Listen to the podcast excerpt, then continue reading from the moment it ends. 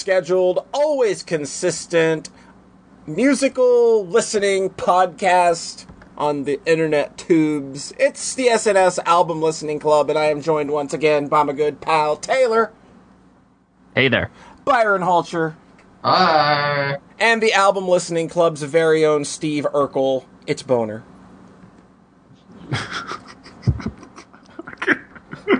Did I do that? That sounded like Hank Hill doing a Steve Yeah, Urkel that was like impression. uh, Hank Hill doing a bad Steve Urkel impression. I don't believe you know my mother. I'm sorry, my voice isn't that high pitched. Oh, so how's everyone doing? Yeah. I mean, it was just like it feels like just last week we were here doing one of these, huh? Yep, Yeah. it's been exactly seven days. yeah. Plenty of time to listen to a new album and formulate opinions. I. I'll be honest. It. It. I think it's been a little bit longer than seven days. I'm not I- usually good good with dates, but I. No, Byron, that's that's just your your your your weed cigarette brains talking right now. You're, Well, well, it, it depends on how you define days. Like, if you're on a planet with a slower rotation, it could have very conceivably been seven days. Yeah, yeah, yeah, Polly. You just need to slow your rotation. I got a rotation for you right here. How about that? You can't even see me flipping you off, but there you go. I'm imagining you like spinning in an office chair or something like. that. I could I could do that, but I have headphones on, and I'd probably just yank my entire computer off the fucking desk if I did that. That'd be very silly. I can take my headphones off and spin in my chair if you want. Well, maybe during uh, one of our, our many commercial breaks. Why don't you? Do you want me to do it now? Wait, we monetize this? we just noticed you pulled your computer off of your desk. Would you like to update Skype? Oh my god, man! Skype is the only chat program that I use. Every time it updates, it's like, "Yo, hey!" y- Yeah, usually most programs are like, "Okay, I need to start. Uh, you know, I need to restart." No, Skype just wants to restart your entire fucking PC for some dumb reason. I'm sure it has nothing to do with most of the APIs being baked directly into the OS. That's probably a good point. Man, I did a, a Windows update last night, and then when Windows rebooted, it was like, "Yeah, I don't. You don't have a desktop. What are you talking about?"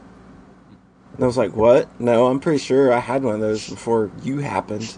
Explorer.exe, what's that? Yeah, there was one time um, back when I was using Windows XP, it, it, Windows XP forgot what exes were. It didn't know what to do with them.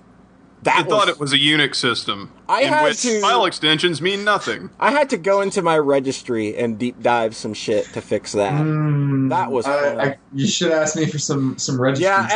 ask Byron for some hot fucking registry tips. Jesus Christ. Just, just I'm a Mac HT user, local what is all this users. bullshit? Byron deleted his whole registry once. Not. I don't think it was the whole registry. It was enough to cripple a system. Y- yeah, it was. It was a very important part of the registry. And This guy is a coder now. Yeah. How You does see, this I'm a happen? Ma- I'm a Mac user. I don't even know what a registry is. It's a thing you do for weddings. We're a music podcast, by the way. Um, and since and and and like you know the the thing we do here is some one of the four of us picks an album, we all listen to it, we come back together, and then the three of us bash it. That's basically you know how it goes. Yep. Um, and this album was chosen by Taylor, so she's the one leading this podcast, which means I get to be lazy. so Taylor, take it away. All right, so the album I inflicted on my esteemed guests this uh period of time in which an event begins, continues, or ends is Pink by Boris. Right. Boris is a Japanese three piece band of ambiguous genre. Yeah. They they stretch everything from like psychedelic rock to drone and straight to just like abject noise terror. Yeah. Abject noise terror. That's pretty good uh, an apt I think that. description. yeah. And they release about five albums every two seconds. As of this date, their solo studio output is sitting at 23 albums since like 1998, That's and uh, that's not e- that's a lot of. that's not even counting the seven collaborations with Merzbow, two collaborations with Michio Kurihara, and one collaboration with Sun. Jesus Christ. That's a Well, lot of when- material. When you record, when you record the magnetic fields that the pickups get from the air conditioner, the albums basically write themselves. Yeah. Okay. yes, these guys are well, these two two gorgeous men and one lovely lady do like to crank everything up into the red and see what happens. yeah. Yeah. We we want to see if there is a color on this console that is beyond red. in some cases. They've gone to plaid. Yeah. every every mixing console just kind of cries anytime that it has to mix a Boris album. Yeah, inter- interestingly, I do believe these guys cut everything to tape before transferring to Pro Tools. Cool. That's actually really interesting. yeah. So, you know, it do- so it probably doesn't start off this loud. anyway, so uh, some introduction to Pink. Pink is an album that recently celebrated its 11th anniversary, but its 10th anniversary in America and where what matters. That- exactly. Like and it was pretty much sort of the album that introduced Boris to a wider audience beyond just the really weird basement dwellers who listen to this kind of crap. I was a weird basement dweller then because Heavy Rocks was the first album I had uh, listened to from them. Also a good one. Yes. So, uh, getting jumping right in. Uh, for the record, we're listening to the Southern Lord CD version, which is distinct from most other versions. The vinyl version, for example, is about 20 minutes longer, and the original Japanese cut is about eight minutes shorter. Mm. So, kidding, kicking right off with a bang, the first track on this album is titled Farewell. So, what did you guys think of it? Um. Titling the first track "Farewell," that's kooky. That's right. It'd be like calling the first track outro. Um, man, this was not how I would have started this album. You just got like they, a seven minute slog that's just kind of.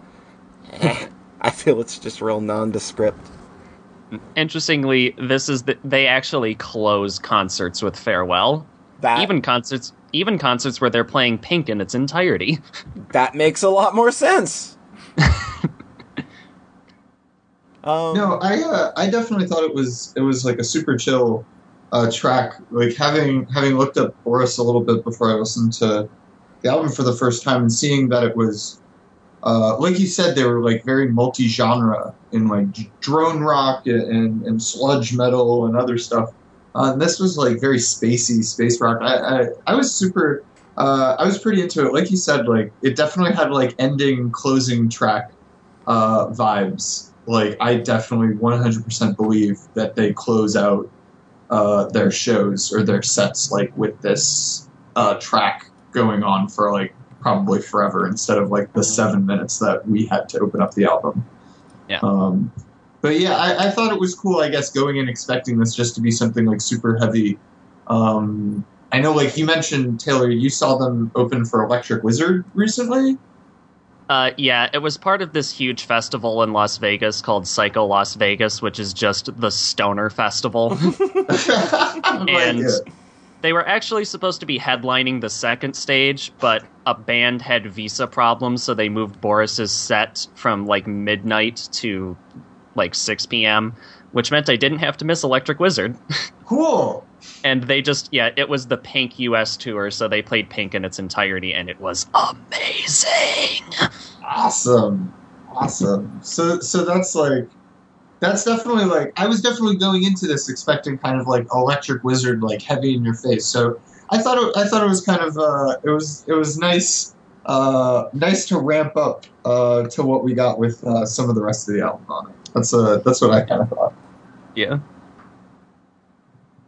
I thought it was really brave of them to start the album out with a Deftones track. No, um, I seriously thought this was going to be another deal like the Deerhunter album. Not not the Deer Hunter, but Deerhunter, the Deerhunter album we listened to. Um, it's very interesting to have a spacey track like that where the the underpinning guitars and their dropped D or B or whatever tuning that they use just the entire time while mumbling gibberish over it and in like an, an airy almost i'm not really aware of my surroundings right now motif that we get from the vocals on this Yeah, For the that's, record- that very common theme is that the vocals are very buried and kind of reverbed out in most of these Uh, tracks. Oh, totally. For the record, it is drop B flat. Oh, yeah. Wow. wow. Yeah. That's How low can you go? Yeah, no kidding. Sometimes they go to drop A flat. Fuck. I don't know how they do it because Wata plays Les Pauls, and owning one of those, those things do not intonate. Yeah, like what in the world? What kind of like sixth planet magic are you working here? sometimes they take their strings off their guitars altogether and like stand on them with their foot and try to stretch them and pull them that way So, sounds like, like a washed up bass Sounds like something the presidents of the United States would do. yeah, probably. two-string bass guitar. It's not a bad So- track. though. It's not a bad track. I just I kind of would have preferred. I'm an idiot when it comes to album sequencing. Like I'm a real stickler when it comes to that. And things I'm- like this being at the start of an album drive me nuts. Yeah. I do kind of wonder whose decision this was because uh, my own thoughts. I like this track, but um, considering that you have these two really long songs with all of these shorter songs sandwiched between them, I definitely think Farewell would have worked better in terms of giving you a reprieve Yeah. and you know instead of just you know what we're about to experience is just a full-blown sonic assault for about 30 minutes Yeah, yeah, because this album structure is very much like these two big monsters at the bookends, and then just these smaller, more condensed and focused tracks, and kind of like in the middle. yeah interestingly enough i brought up that the vinyl version is about 20 is about 20 minutes longer than this version Tell me they added all 20 minutes to the final track. Nope Oh my. they added two minutes to farewell which comes as the third to last song Uh huh. and they added nine minutes to the 10th track Oh my god. Mm. and, and I think one other track is a little bit longer. But yeah, so this track, I feel like uh, Boris intended this song to actually be one of the ending cuts, Mm-hmm. As evidenced by the fact that they close shows with it. But I feel like um, either somebody in the label or somebody in the mastering department decided that, hey, why don't we just get funky and you know, make a long song sandwich. Yeah, a long song sandwich. I'll get a foot long, please. well they're challenging our ideas of track placement and taste Yeah. so yeah, this song it's very it's very slow, very spacey and chilled out. They have just all of the effects turned on the guitars and all of the reverb on the vocals. Like every effect ever on the guitars, by the way. Not just like all the effects that we currently have on the pedal board, but like every effect that you could possibly throw on a guitar. They're all there. Yeah, pretty much. I should send you guys a picture of their pedal boards. It's quite impressive. I've looked them up because I was curious after listening to this because like like I think that like Heavy Rocks is a much more straightforward album and Yeah. I think that it's a lot more accessible than Pink. and it doesn't really strike me as the the cacophony we are about to discuss. Yeah. It, well, what what you don't get from the pedalboard pictures is all the vintage tape echoes on top of their amplifiers, That's even crazier. Mm, or go. their or their ten amplifiers.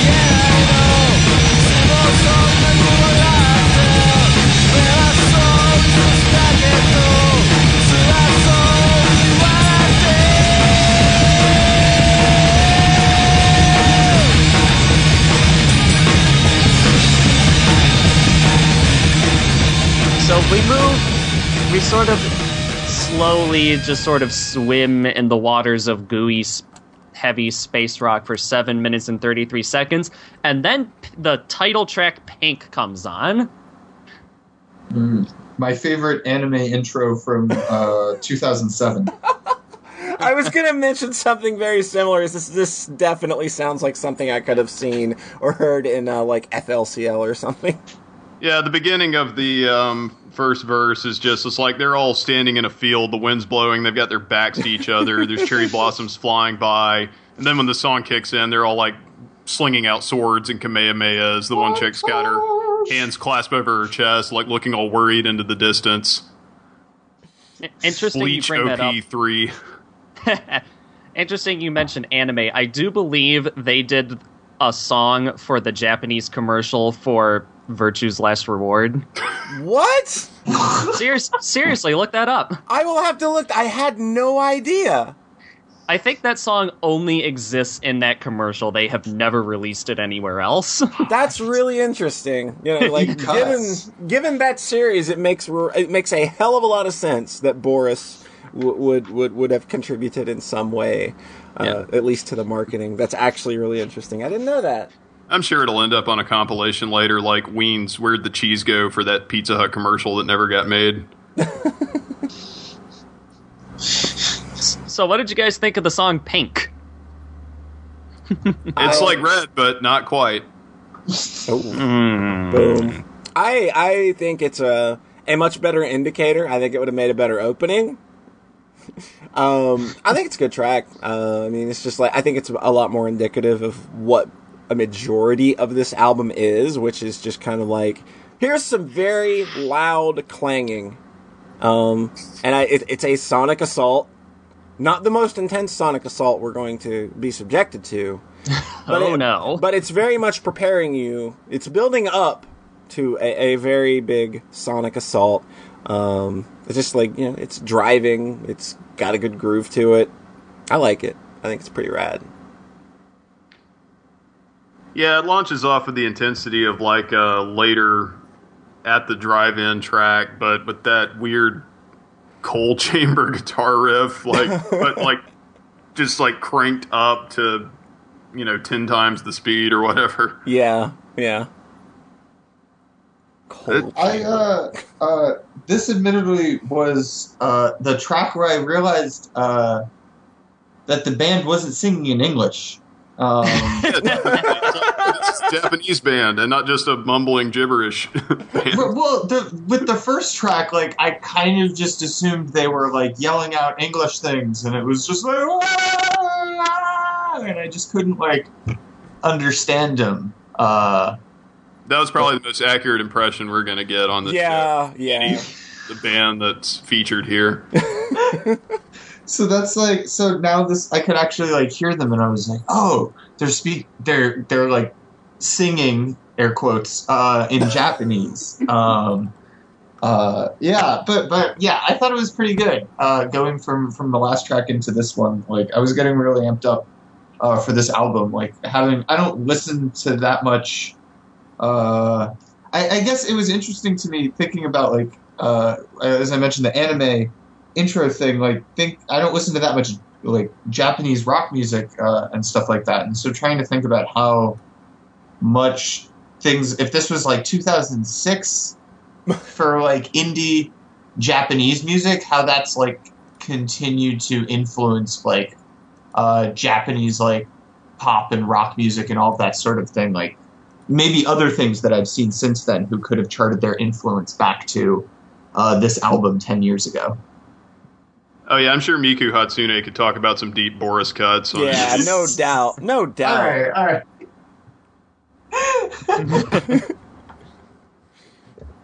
that's uh, that's that's mostly. I was I was super into this track though. Uh, it, it was uh, it was good. It's got a star on my uh, on my list of uh, of tracks here. Oh, look at you. This guy he stars things in Winamp. It's only one. It's only one star though. That's uh, it's not not the not the most.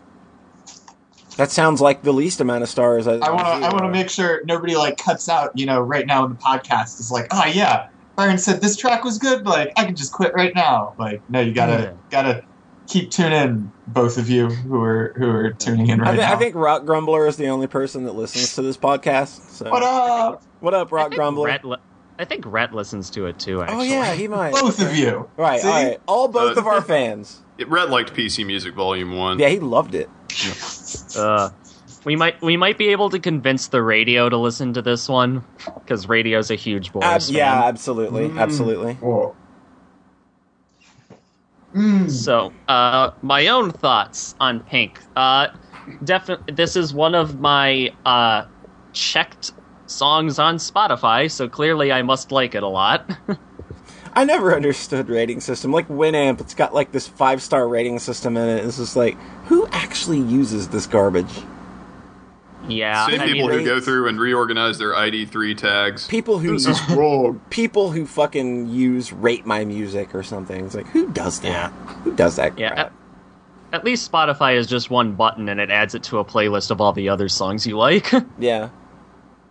So yeah, it's a really good. It definitely uh, shifts into third gear with this song and goes full speed ahead, and it shows off some of Wata's face melting guitar skills, Mm-hmm. Mm-hmm. Mm-hmm. and is definitely yeah a better indicator of what the album is going to be, Yeah. and in that it's Mhm. just more often than not a you know hard rockin' kind of almost hardcore punky deal. Yeah. Yeah. Definitely.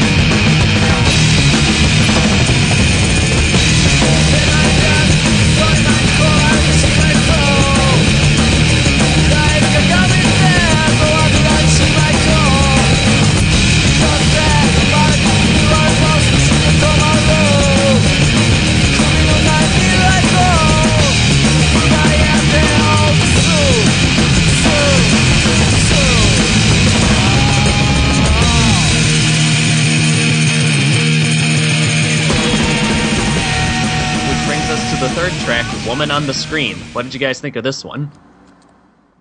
Was was there a tambourine through this whole song? That's what I thought I was hearing. Yeah. Yeah. like I like agree. th- that's like literally I just have tambourine in all caps. Uh and that's like all of our uh all I really remember is like all, um, that it being like all of a sudden it was like a two minute tambourine uh, track because this is where it starts kicking into like uh, a bunch of really short songs. Uh, Yeah. if I remember. Yeah. Well, compared to like seven and five minutes. Um, Yeah.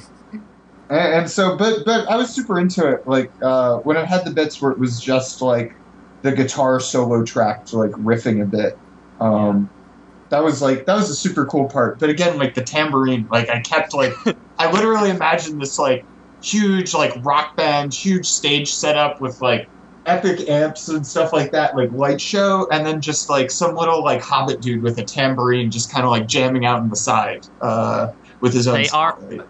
They are all very short. Yeah. So they're they're There's a picture of me with the guitar player and drummer after the show, and I'm like towering over you them. dwarf them. oh, that's so great. That's so wonderful. Did they have a tiny Stonehenge Yeah, Uh, that's with the dwarf? No, but they did have an enormous gong. No stage show is complete without an enormous gong. of course. Yeah, of- Atsuo's drum kit is actually smaller than you might expect. No, I actually really expected a small drum kit. Tons of honestly. cymbals, though. Yeah, lots of cymbals because those make the most static noise. uh, yeah, this track like relentless, just pounding, driving, absolutely like this is my kind of like this is kind of like with this album's production and the way it's produced, like it is very gritty and raw. Like it almost sounds just live to tape. Um, and How they record most of it. yeah, it, it it you know it doesn't sound like there's a lot of meddling Even with the, it. yeah, uh, like it's hard to tell Yeah. if that's really what's going on. Yeah, um, I think that that kind of sound works so well for this kind of song and like a lot of the songs that are on this album. It's just yeah, this is loud and it's like in there, does its thing, and just gets out in under three minutes, and it's just really really good. Mhm. Uh, yeah, the song it reminds me of the most is Anthrax is Caught in a Mosh. But Ah. Anthrax is a band that always, like, or at least the era that I listened to them, um, has, like, really tight timings, really clean sound. And this is just, well, one, a lot faster than that typical kind of track and just, like, way over the top. Um, they also start doing this, like, really abrasive feedback thing with the guitars, almost like an early Jesus and Mary Chain track. Yeah, Um, yeah, this one just like if that one was anime intro, this is the um, this is the scene where they go into the club and like they're you, you're hearing the kind of music that I'm sure when your grandparents heard Chuck Berry or whatever, they're like, "Oh, this is just all a bunch of noise, and this is the sound of Satan coming and poisoning the youth's minds." And it's like, no, this is what that really sounds like. You're just don't like that guy because he's black and he's got sexual energy. Yeah, um, I would say what this reminds me most of is probably like damaged era Black Flag yeah, yeah, because you've got you mentioned the tambourine. It almost reminds me of uh, one of Black Flag's 10 million drummers, Robo, used to wear these metal bracelets on his hi hat arm. So you can hear the bracelets jangling in the hi hat mic throughout that entire album. yeah, and it and it has that same kind of aggressive tempo and gritty production and total uh, centering around you know the guitar with the vocals kind of buried into the mix. yeah. So yeah, this is a good old fashioned you know moshing song here. Yeah, this definitely I can see this lighting a pit up. yeah, it was really good. I, Totally. I, I liked. Uh, I I definitely like this. I thought. Uh, I thought it was one of the better of their like two minute ish songs.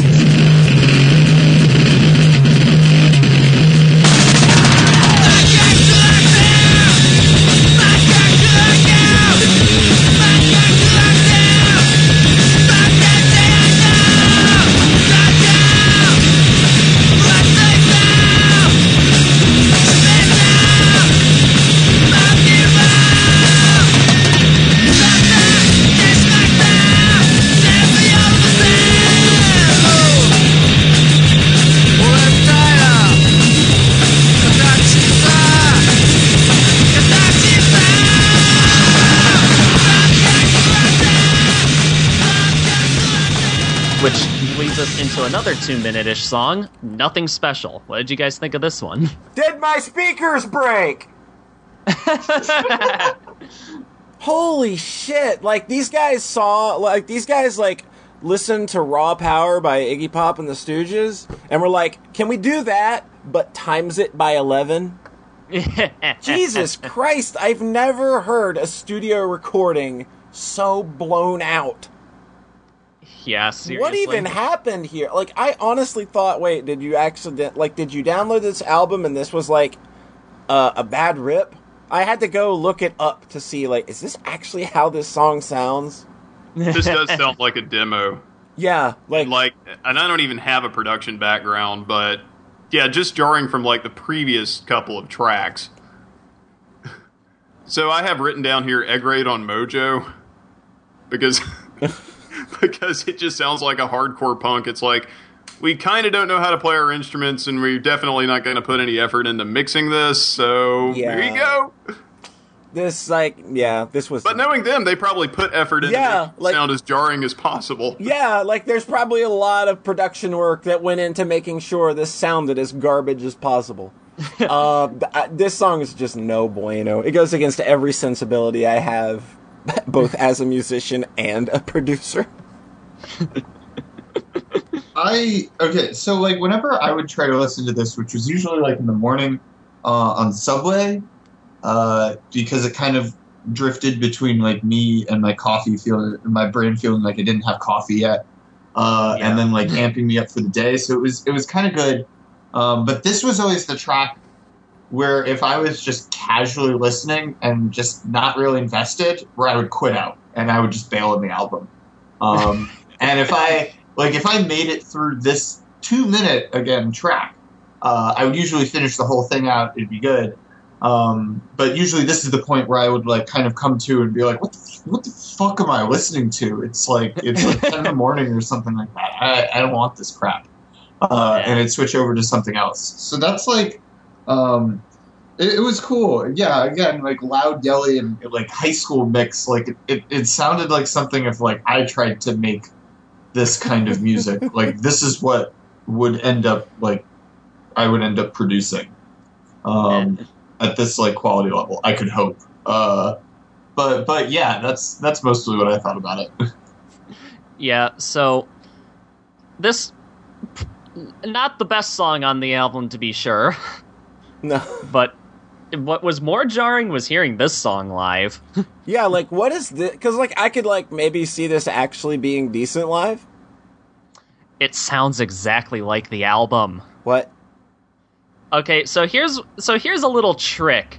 When you have guitars tuned 3 steps below standard tuning and you have two people who have pedal boards filled with very bass forward fuzz pedals Right, right. going into a bunch of very loud vintage amplifiers from before we learned things about efficiency and, you know, not distorting your power sections. Right.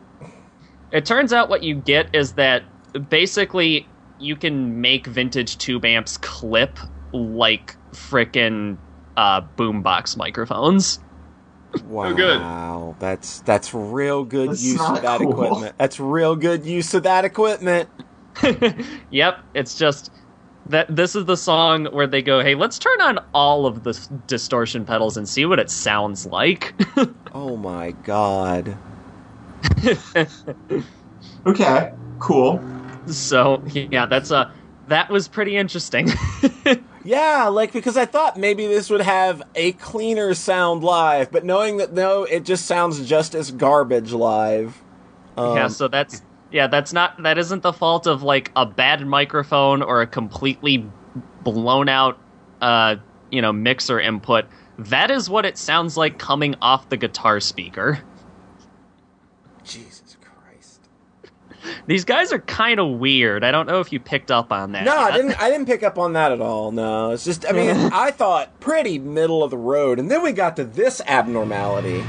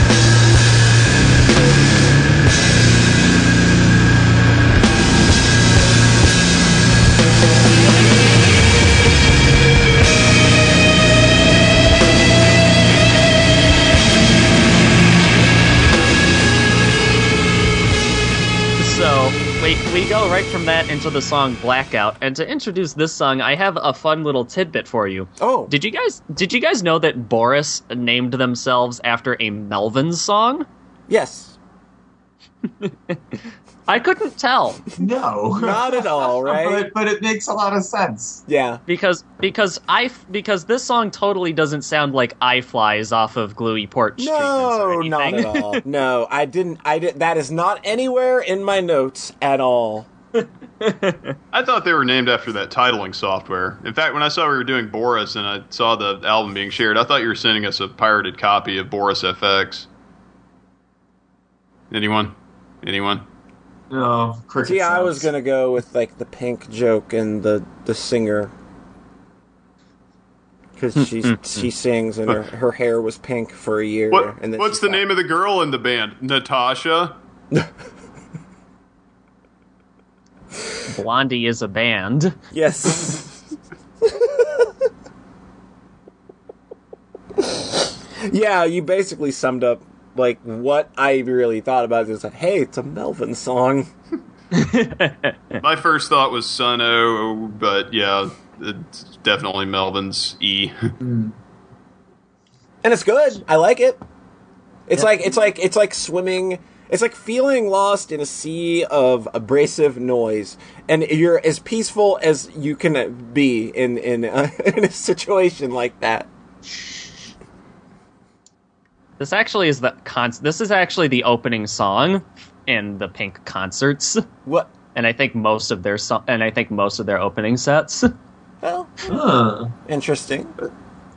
It, it kicks right into Pink after this, but like this is sort of the, you know, the lights go out and the fog comes on. Well, I Is, mean- is it possible that um, their English isn't that good and they thought they were calling their album Punk? this They just messed up a vowel. um, their English is a lot better than you would think. yeah, they actually speak pretty fluently. Yeah. Hmm. Boom. but Boner's just getting all sorts of owned on this on this one, huh? Poor boner. Look, look, dad jokes is what I bring to this production. Okay, Oh, daddy. Yeah. So I also I also like this song. It definitely uh, is evocative of some of their more drony moments. Yeah, for me, it's probably like the most tolerable I get of the more drony stuff. I think. Yeah, it's it's definitely it's not it's actually a little more straightforward than some of their like collaborations with Sunn O))) Merzbow Yeah. were.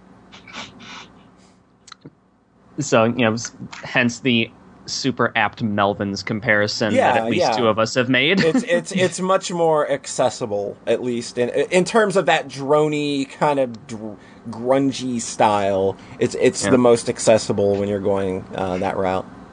Yeah, I I I I liked it. Was it was one of my probably one of my more favorite uh, songs in the album as well. Uh, in terms of like the drone uh, tracks, the yelling bit. Uh, I really liked. Uh, I thought the yelling bit was really good. Mhm. this is this is the first of a couple uh what I call sort of you know reprieve songs Yeah, where you know they just they just sort of hit the brakes and give you a moment to catch your breath before they burst into some before they burst back into full gear to top gear yeah, a little bit of, a little bit of cushioning to kind of soften the you know the body blows you've just sustained. Yeah. especially after fucking that last track. Jesus Christ. Yeah.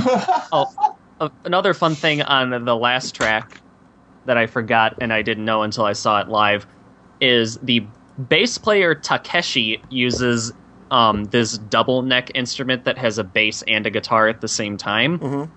And on Nothing Special, he plays on the guitar neck pretty much exclusively. Oh well, I couldn't tell due to the near lack of bass in that track. but he's back to playing bass on Blackout. Yes. And on the next track, Electric. wait, wait. Uh, Boner. I was just gonna say that on a lot of the tracks, I couldn't tell that they had a bass player. Yeah, but that, that's I think that's just a lot to do with the absolute fucking insane compression this album has, and just how everything is fucking squished into the same sound space. You can li- you you- can hear it, but it's very very hard to pick it out. And I mm. think Besides and I think that that's exactly what they were aiming for. Yeah. I think originally Takeshi didn't play bass like on their first couple of albums that are just 60 minute drone songs.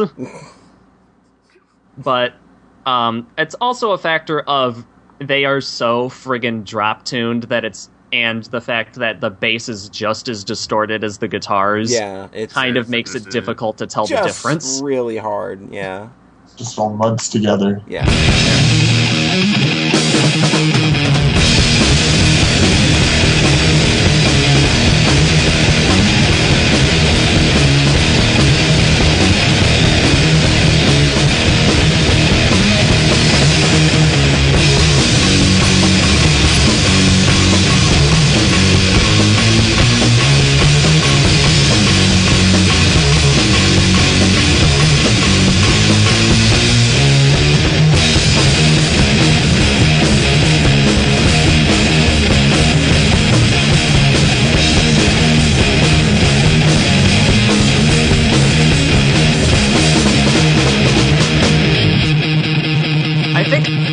Interestingly, on Electric, uh, which is an instrumental track, I think that the bass is a little more distinguishable than it has been on most of the songs so far. Yeah, I, I think that it's it's a real good jam. It's got a lot more. I think it's got a lot more space in it than pretty much everything else on the album. Like, like I, I hes I hesitate to call anything on this album sparse, but this is kind of like the most sparse I think we really get um, on Mm. this album, and I think it's just like a really, really good jam. You know, just kind of like again, this is sort of that reprieve you were talking about, where you you you you're being cushioned a bit because your ears kind of need uh, a little Yeah. space to breathe, and I think this track gives you a really good uh, space to kind of like chill out a bit more.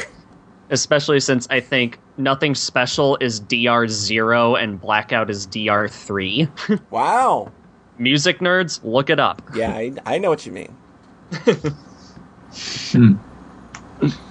So yeah, it's a good, it's a nice jammy kind of, uh, just really interesting, less echoed and distorted and blasted out kind of thing.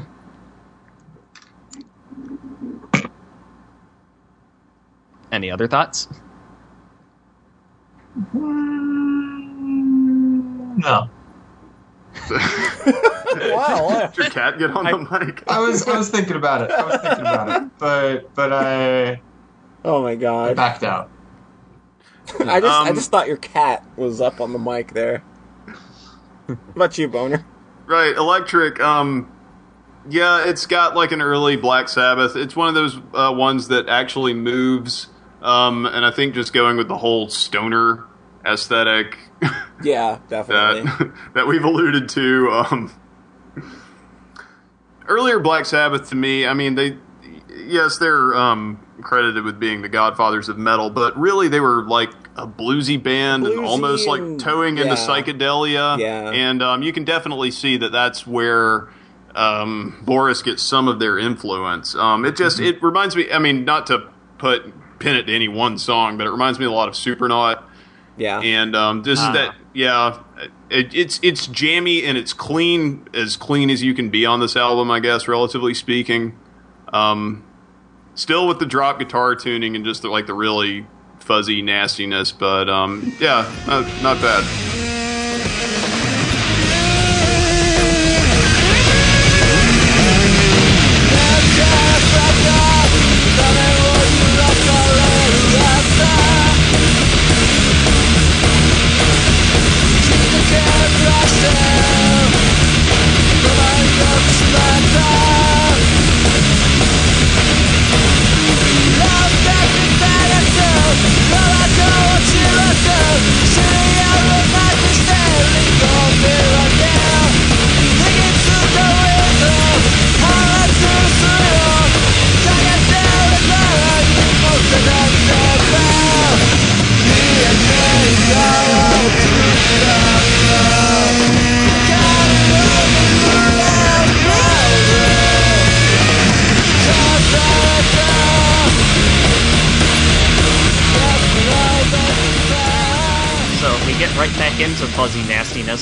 with next track, the hilariously entitled Pseudo Bread. if anything, this is my favorite track name on the album. It's it's like when somebody can't remember the word for dough. Yeah. No, it's uh, Nah. you guys, you, you saw uh, Star Wars: Force Awakens, right? She gets the like portion stuff from the fat space guy, and she she puts the water in it and like bakes it up. It's all she makes pseudo bread. Yeah. I almost wonder if they wanted to call it soda bread and somebody at the uh, translators messed up. For their punk album, yes, this will be the perfect middle track for our punk album, Soda Bread. Soda bread. um, That was funny when you do it. I don't know if you guys have looked up the translated lyrics to this album, but they're all kind of weird. Yeah, yeah, and I have to wonder if that is just a case of bad translation or if just like, no, these are just really weird lyrics. I made the decision not to even bother because I figured it was like unintelligible yelping anyway. You're, Yeah, an that's what you're mostly even- right. This is the first album I haven't looked up the lyrics for. Yeah, it's. I think that like vocals on this album are used mostly just as an instrument and not really. I don't think that there's a lot of meaning behind what's being said so much as just the intent. Yeah. I, I wouldn't be surprised if these guys did the Deerhunter thing of stream of conscious vocals and lyrics. yeah, like that definitely. Like I could see these vocals being done in one take and just off the top of the head. yeah. I'm, some, I mean, some of them are, you know, more clear than others. This is not one of them. No, absolutely not. Um, but as far as like overall thoughts on this track, I mean, I think it's like a decent mid-tempo kind of jammy thing. Uh, but like Mm. other than like the extremely blown out intro, like I don't think anything really stands out for me on uh, this track in particular, other than its silly title. Yeah. I think I I like the it being like kind of faster like metal side of things more than just like straight noise.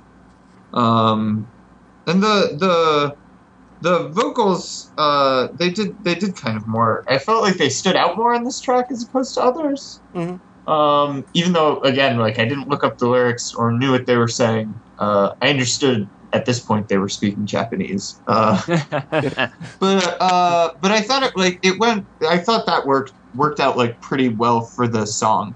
I thought like they were executing like what they were trying to do with the song like pretty well. It it came out and it was it produced pretty well.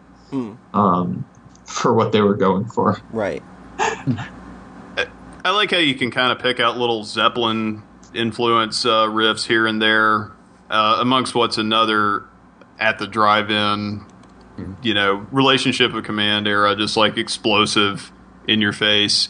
Um, one thing I want to mention is that the uh, the guitar vamping on this track and you know throughout a lot of the album, the guitar just some the lead guitar feels like it's going off just in like completely opposite directions of you know song structure be damned or you know where this is supposed to be the chorus or if you're supposed to be paying attention to the lyrics because it's almost like it treats the lyrics just like another voice in the jam session Yeah. Yeah. and the guitar is just like not even trying to play off it or even like let it have any breathing room but it's just like oh hey you know whatever um, you do you i'm gonna i'm gonna go off into the stratosphere now Like, it's like we're coexisting, but we're not doing anything remotely similar. we are jamming in the studio in the I same mean, vicinity I do believe that these songs are written, if not in studio, in rehearsal, so they don't like show up with, you know, coherent thoughts. right. Right. Well, that's definitely the vibe I get from this entire project. yeah, I mean, there the, some of their more recent albums are cases where I feel like they tried to dial it back a little bit, but this is not one of them. This is like distilled Boris here. Yeah. Yeah. So yeah, I I like it. I do I do think it's got kind of a, you know, stompy head nodding Zeppelin kind of feel to it. Mhm. But it is I think it's one of the more uh if not forget not forgettable tracks, just one of the less uh distinct tracks. Yeah. Yeah. I, I, I agree.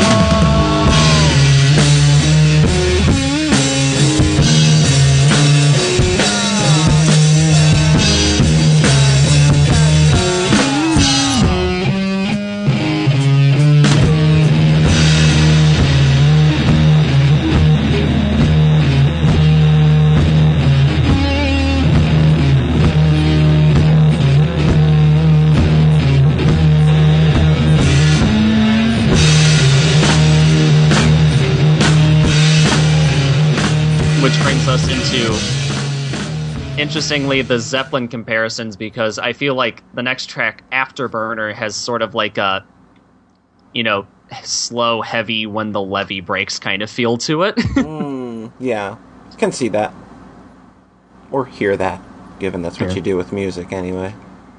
yeah. Unless, you're, you're. I was just about to say that you bastard. Or, or, or you can turn on those uh, Winamp visualizations that we're also fond of. Yeah, Mm. yeah, everybody loves those, and they use them on a daily basis. Actually. I've seen bands who turn those on on a projector, a rear projector screen behind them. Well, you know, you got to have a light show of some kind. 20 years in the future, they'll use the iTunes, uh, like, planet orbital visualizer as, like, retro nostalgic effect. Hmm. Um, I guess yeah, like this very kind of like Zeppelin-y, trudgy, muddy, meandering. I like it. I think like it's uh, another one of the. uh, It's not again not sparse, but I think that it gives your ears some room to breathe. Um, probably drags on a bit too long for my taste, though. I don't really think it Yeah. goes anywhere really interesting. Is this the track where the percussion just sounds like there's somebody clapping over top of it? Uh,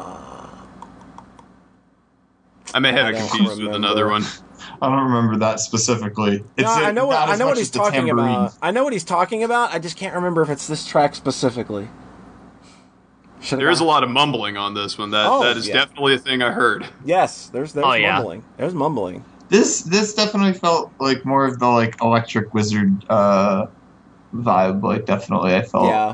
I, I felt like it was, uh, especially like the vocal the vocal and guitar part, like them in sync for like whatever. Um, but I liked it. yeah. Uh, I, do, I do think this song uh, drags for about a minute longer than it pro- mm, perhaps should have, but it is another one of those, you know, more room to breathe things. You know, the cymbals don't get really oppressive until the last, like, minute and a half of it. Yeah, yeah. We kind of they, they they go for blow. They really love blowing out the outros. Like that's sort of a real common theme of this album. Is like Mm. let's just crank it up as far as it'll go and then drop you off. I think this is also kind of like with with electric pseudo bread and afterburner like right after each other though. I was Yeah. really starting to like like miss what the earlier parts of the album were doing though because like I feel that like this is the part of the album where I started kind of like just like even on repeated listens I do I would just start losing interest because I think it started Checking out, getting yeah. it started getting too drony and too sludgy and just kind of not enough tempo. Um, yeah. I one thing I, I was say I just noticed this. Uh, uh, I was going to say that Afterburner being four minutes and twenty two seconds long uh, is two seconds too long, boom! and then I actually noticed that Pink uh, is four minutes and twenty seconds long. Uh, the title Yep. track in the album. there you go. Um, so so just to circle back uh, to that one. Uh, He's making a weed cigarette reference, by the way. Yeah. I'm That's what a- he's doing. Uh, Japanese drone metal reference. Uh, 420 is the, the time when all of the Japanese high school students would leave school and go listen to drone metal uh, in the parking lots. oh, is that what that means? Yes. Japanese school students don't drive cars. Yeah. That's, Nobody in Japan drives. They all have robots. Exactly. Haven't you seen Eh. Evangelion? yeah. Yeah, they just they just hop and they just climb back inside their mother's womb and hop their way to school. Yeah. Makes sense.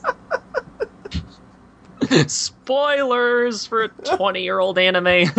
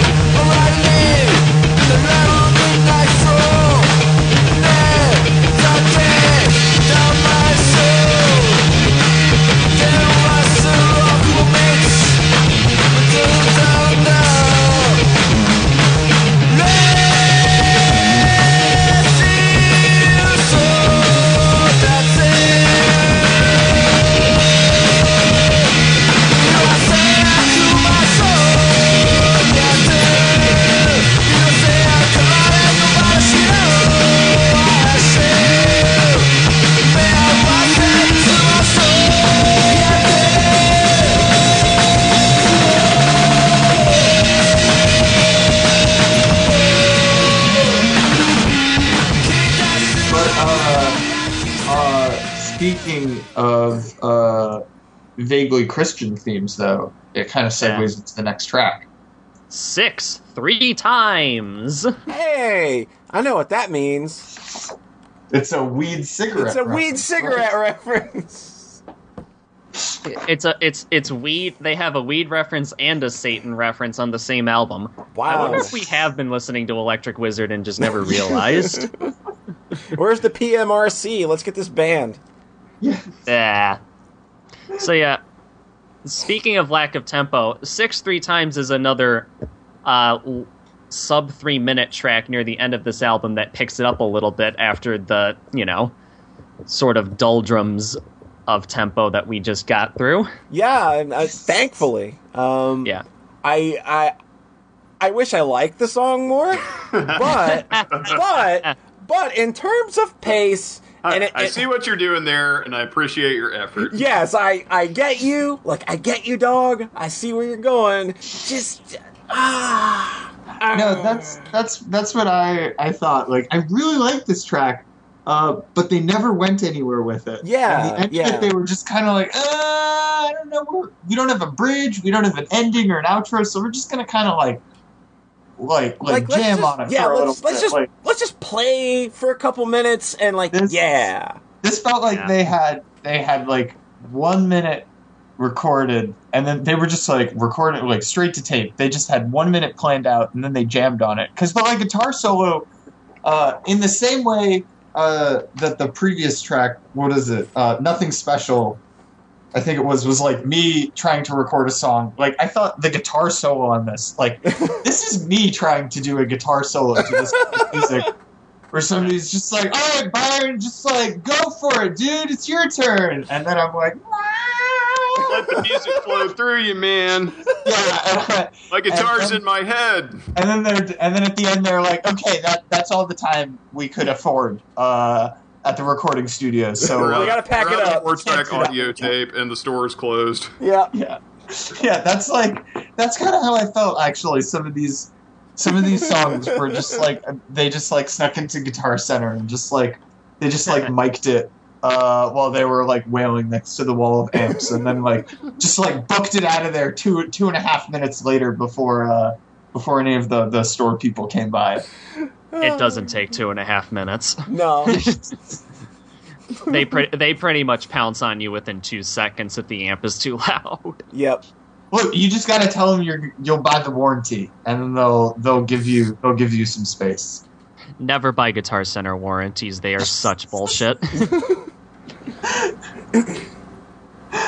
um, yeah, but that's all. All I really, all I thought about this song, uh, the Hail Satan. Uh, yeah, Yeah. My thoughts, I just have a question mark written three times. I, That's actually what it, like he it, he doesn't just have three question marks written. He actually just has question mark written three times is what he wrote. wait, Comma. wait, wait. Okay.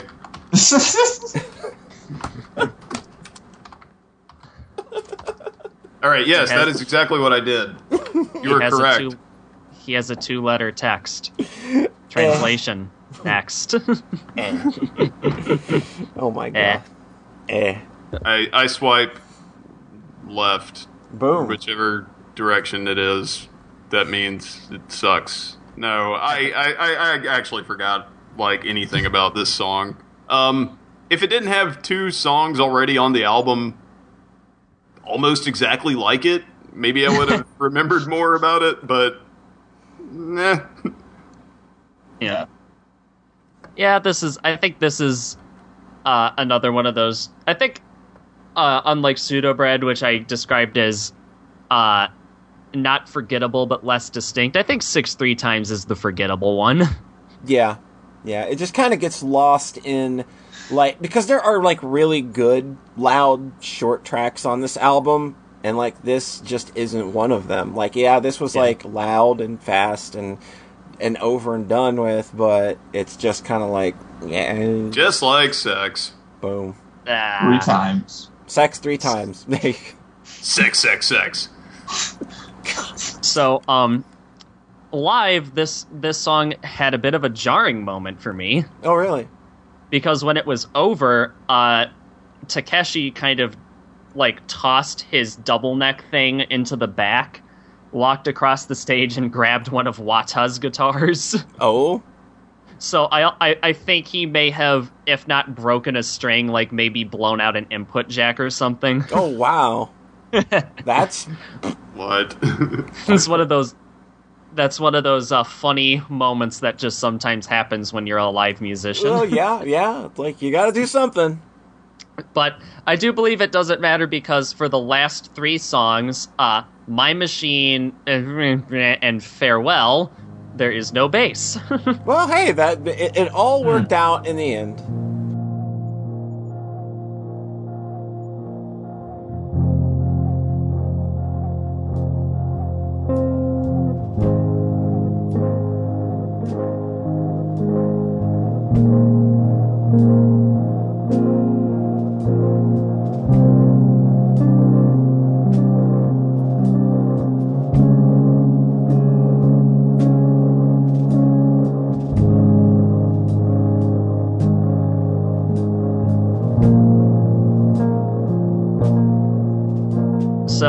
Come into My Machine, which uh, is the only moment of undistorted guitars on the entire record. Sup, I- Hotline Miami 2 intro screen. Yeah. I, I do get I get less of like a Hotline Miami intro from this thing and more of the you just got done killing everybody in the level and now you're just kind of You're kind of strolling to- out to the silence, listening- Yeah. look, looking So- at the the carnage that you created. Yeah. Okay, is title, like, title. uh, Miami. That's that's what I meant to say. This is like a fucking. Li- listen to me. Listen to me. I'm very angry at this track. Okay, because because this is a an under two minute instrumental that, That fades out. fucking. oh my god! You can say that. I think it is the only fade out on the album. It is, but why did it? Just, this didn't need to be fade. This could have been resolved very easily. There's no apparently reason. it gets apparently it gets resolved after 11 minutes on the vinyl track. Wow, that's that's a bit much for this. Yeah, this I think. yeah, this song goes on 11 minutes on the vinyl. But that would almost make sense because this just sounds like a demo, kind of like Electric sounds like a song they didn't finish. Yeah, yeah. No, I think this was just I think this was just a song that when they were cutting this to CD, somebody at the mastering plant was like, "Okay, dude, this is actually too long for CD, so you got to pick one of these tracks that you cut short." And this was the song they faded out. and they did it in like the. It's just like the the fade out doesn't even make sense. It's just like here's a guitar thing that's happening, and then it stops happening, and then like oh. Although I, I think Kind of in like on, terms- kind of like on video game soundtracks where something's meant to loop and it just like doesn't have a logical fade out. So you're listening to the OST, and sometimes it'll maybe loop once yeah, for what was essentially like a a 40 second track anyway. yeah. And it's just like, all right, that's that's it. Imagine this about 20 more times or however long till you go to the next screen. so here is here's my hypothesis uh, was that this part was actually a part of the next track and that this album was actually only 10 songs long um, but they didn't have a good way to bridge between this like ambient boop, boop, doop, like uh, that's exactly how the song That's exactly Uh, what the song sounds- sounds like. um, but they didn't have a way to transition between these two minutes uh, and the next track, so they just faded it out and cut it as a second track. Uh, so maybe that that was my that was my hypothesis. If it's eleven minutes, uh, I'm still I still could believe that it could be an eleven minute intro uh, to the next track. Still, Yeah, Um, yeah. um, at all. But yeah, this wasn't this wasn't even a song. I thought this was just an ambient intro. Like if this was the first track in the like, how much how much just kind of like noodling did uh, farewell have before it like really kicked off? I feel like it had like. like 30 seconds. okay, but but but still, you know what I mean. This this wasn't even like a song. Uh, it, it was just yeah menu music, like you, you said. It's- It's it's the bl- it's the it's the subtle feedback after you get done killing everything in Hotline Miami. Yeah, yeah, Alt- yeah. Although I mean, Boris is not shy of letting intros go on too long. They have an album called Flood, where part one is like an eight minute track that is literally one double tracked guitar loop where they slowly shift the second track out of phase so it sounds like there's some kind of fucked up uh, tape thing going on. Oh my god. You ever just feel that sometimes musicians are a little up their own ass? Yeah, probably. These guys are really nice though. So- Yeah, I'm like I, I, I know, but it's just like it's just kind of like you do a video games podcast too, and you think, man, you ever think sometimes indie developers are a little up their own ass? Apparently, the A2MR guy, AM2R. oh my, god, I'm gonna punch is that a dick. motherfucker in his face. I'm gonna punch that motherfucker. Yeah, fuck that ASMR guy. Yeah, fuck him and his stupid sound stuff. Whatever. So this is a video game where I'm going to remake an old shitty black and white game into a work of utter genius. I am Peter Molyneux. Oh my god. Um, yeah, structural. So, on its own, this song isn't very interesting. But structurally, in terms of listening to this album straight through, I think it plays an important part because it's sort of.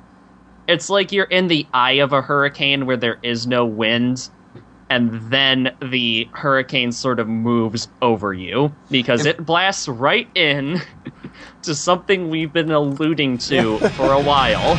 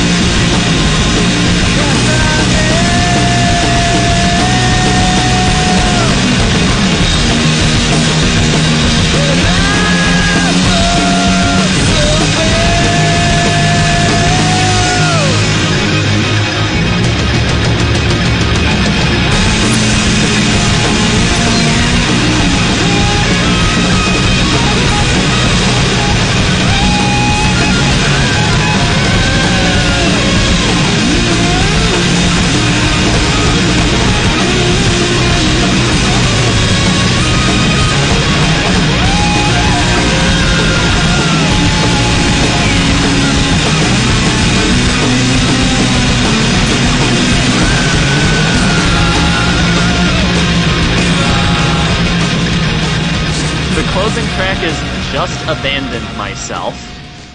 And this song is fucking bonkers. Yeah, I like the part where it's a song anyway. Wait, I wanna I wanna cut in here, um, because I I went I went rogue. I went maverick. Uh, I and I I didn't listen to the cut that you gave me. I listened to the Spotify uh, version that they had, um, which I believe is the Southern Lord CD release version. It is. Um, That's Which the one means- we listened to, isn't it? Yeah, it is the Spotify version and the Southern Lord CD version Okay. are the same thing. Yeah. So you listened to the 18 minute version of this track. Is Yes. what I'm saying. Okay. Yeah. Oh, I was just making sure.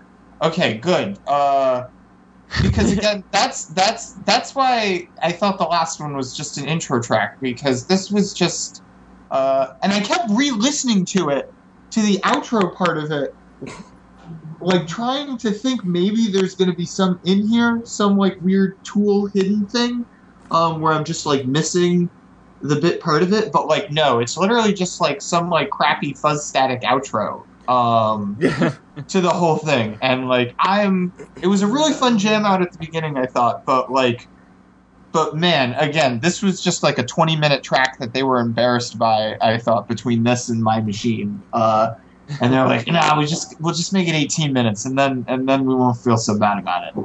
I like No. I like like I said, I like the part where this is actually a song and that is what the first 5 6 minutes and then it's just 13 minutes of guitar feedback. That's Yeah. utterly stupid. Like, why? I don't.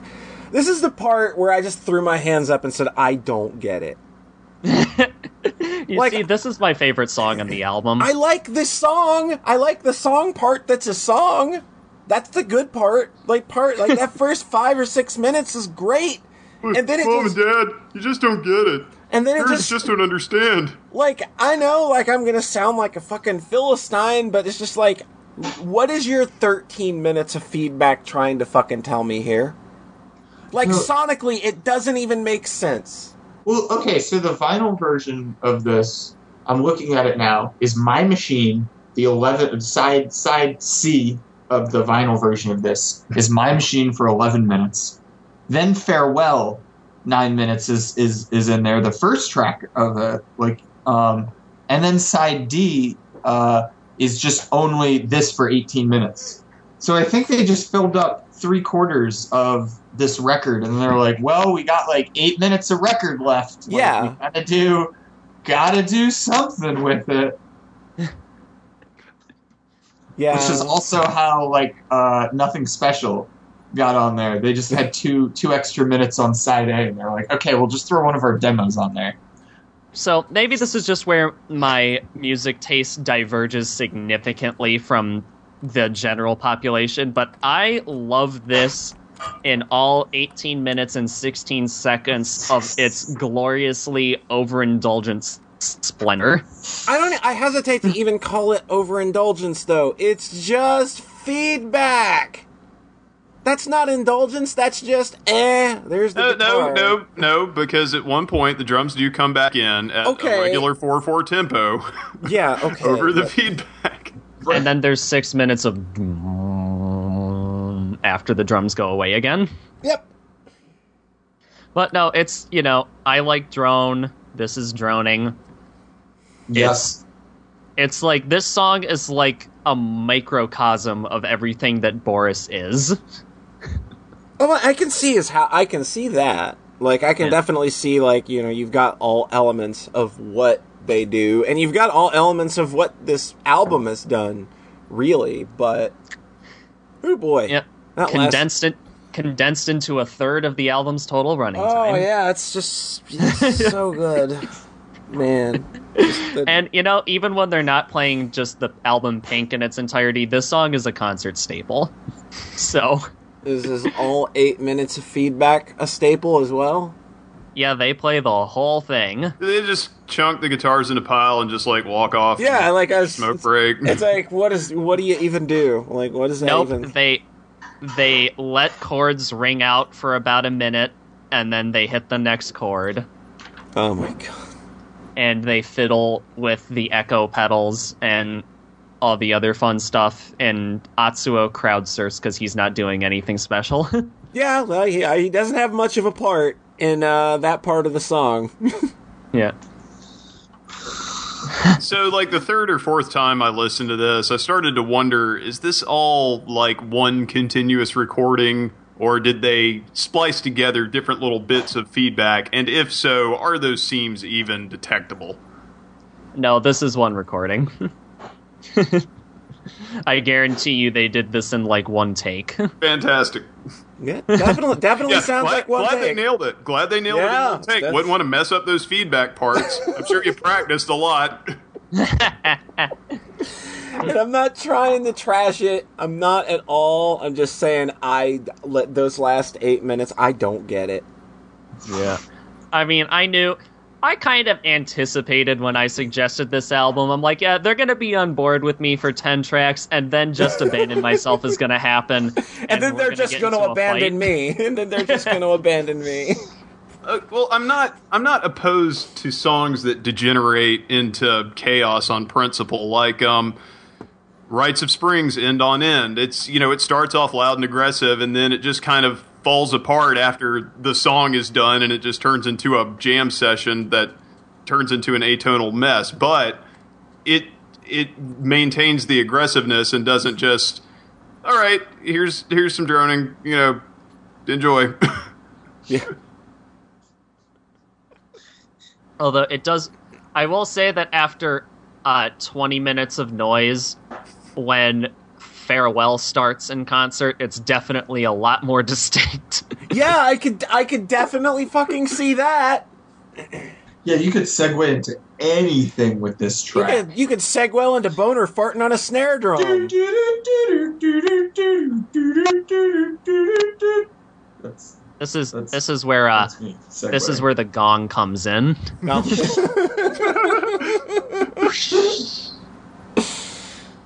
No. Earlier in the recording was where the bong came in. yeah, no, that was before. Oh, six three times the weed the Boom. weed secret number.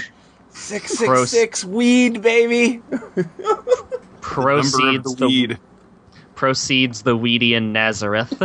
God damn it. I should make you guys listen to Dope Smoker next time. No, you shouldn't. No, you Oh, shouldn't. you, you got you got this one. Yeah, like if if, if that's the case, I'll just like guys, I can't make it to the next one. Uh, I my hair my hair is hurting. uh, I have to wash my cat that I don't own. Yeah. Hmm. Well, the, it was definitely. Uh, I guess I, I I had to give this whole album like a rating. This whole album gets like three stars. If it's just the first forty-five minutes of this album, it's probably four stars. Yeah. Uh, but just by nature of them just leaving this on, like, I I hate it. I don't respect it, and I don't respect you, Taylor, anymore oh for for for liking it. This It's coming not- from the it's guy not that music. I would. It's I was not. about to say. It's not. Yeah, and and you know the the garbage that I listen to. It's it's not. It's not Okay, fine, okay. upstanding music for fine, upstanding people. Byron, in the arrow skank over the checkered pattern. That is the only thing I am saying to this. oh man, I haven't picked my next my album for you guys totally yet, but but that just got put in the running. Oh Um, my god. um, I- Uh, I will legit quit because that album makes me furious on a very fundamental level. for the for for those uh, for for one of the two of you who are still listening in uh, an hour later, uh, we're referencing a ska cover album. Yeah. of Neutral Milk Hotels in the aeroplane over the sea. yeah, it's Um, fucking. which I think, if we're talking about like uh, live to tape, uh, is is they're they're really living it there. Um, but no, I I think that yeah, that's a good that's a good reference because both both of these albums I would both equate uh, both in the arrow skank over the arrow the skanking sea or whatever that is and Boris's pink are both three out of five. Uh, and that's my my final review. Both of these are of the same art and quality I would I would I would Uh, say Polly, I don't think I can do a podcast with Boner and with It's- Byron anymore. Oh jeez. Oh jeez, the band's breaking up. We're losing our guitar player. Thanks, Yoko. Son of a bitch. Uh, but as far as overall album thoughts, uh, I think I still prefer Heavy Rocks. Uh, like I had heard bits and pieces of this album before, and I, I mean I knew that I liked the production style of it. I just really love raw, gritty sounds. But even though like Heavy Rocks is sort of more produced and kind of tame, I, I think that it is more like a bit more of the cohesion I kind of like to have in a, a project, unless I think that there's reason for uh, an album lacking cohesion, like you know, be it you know thematic or just like the the the an aesthetic kind of thing. Um, and I, I, the the songs that I like on this album, you know, I keep around, but like they're man, fucking eight minutes of feedback. Really? Uh, Polly, you should listen to Akuma no Uta, I've heard Which it. is- I've heard it. The, thir- the 32 minute Yep. Boris album Yep. that only has one drone song. Yep, I've heard it. See, I do research before we do these things, and I check out other things for reference point. I heard that and was just like, "Wow, I don't get it, huh?" I, at least specifically, I just don't get drone. I guess. I guess that's just where, where I go for. It's like I don't get that part of them at all. yeah. Um, on a scale of Pink's "Raise Your Glass" to Pink's um, "Get This Party Started," I give it Pink's uh, "One Last Kiss." Mm. nice. Uh, I will say, I don't think it. I don't think it's my favorite Boris album. That's either Heavy Rocks or Feedbacker, but it is up there for me, which is Hmm. why I inflicted it on the rest of you. Yeah, yeah. I, I I like it when uh, we, we, we, we take projects like that, like the ones that aren't necessarily our favorites, and kind of get a, a, a new way to kind of look at them and get other um, opinions on them. I, I kind of like approaching it that way because I think just like going in and throwing your favorite project at everybody, like I don't know, it seems kind of weird, but I, I- I kind of like it when they're because I think when you have to look at something critically and talk about it. It Gives you more to talk about. It gives you more meat other than just sitting there and going, "Man, I just fucking love it." yeah, which is you know, yeah, but it's also it's not me deliberately trying to hurt you guys. No, no, no. Because I could- that was PC Music Volume One. Yeah, Oh, because That was a practical joke that Byron played on us. Yeah, because I could have because I could have had you guys listen to Absolutego, which is one 65 minute drone song, Yay, boy, oh boy.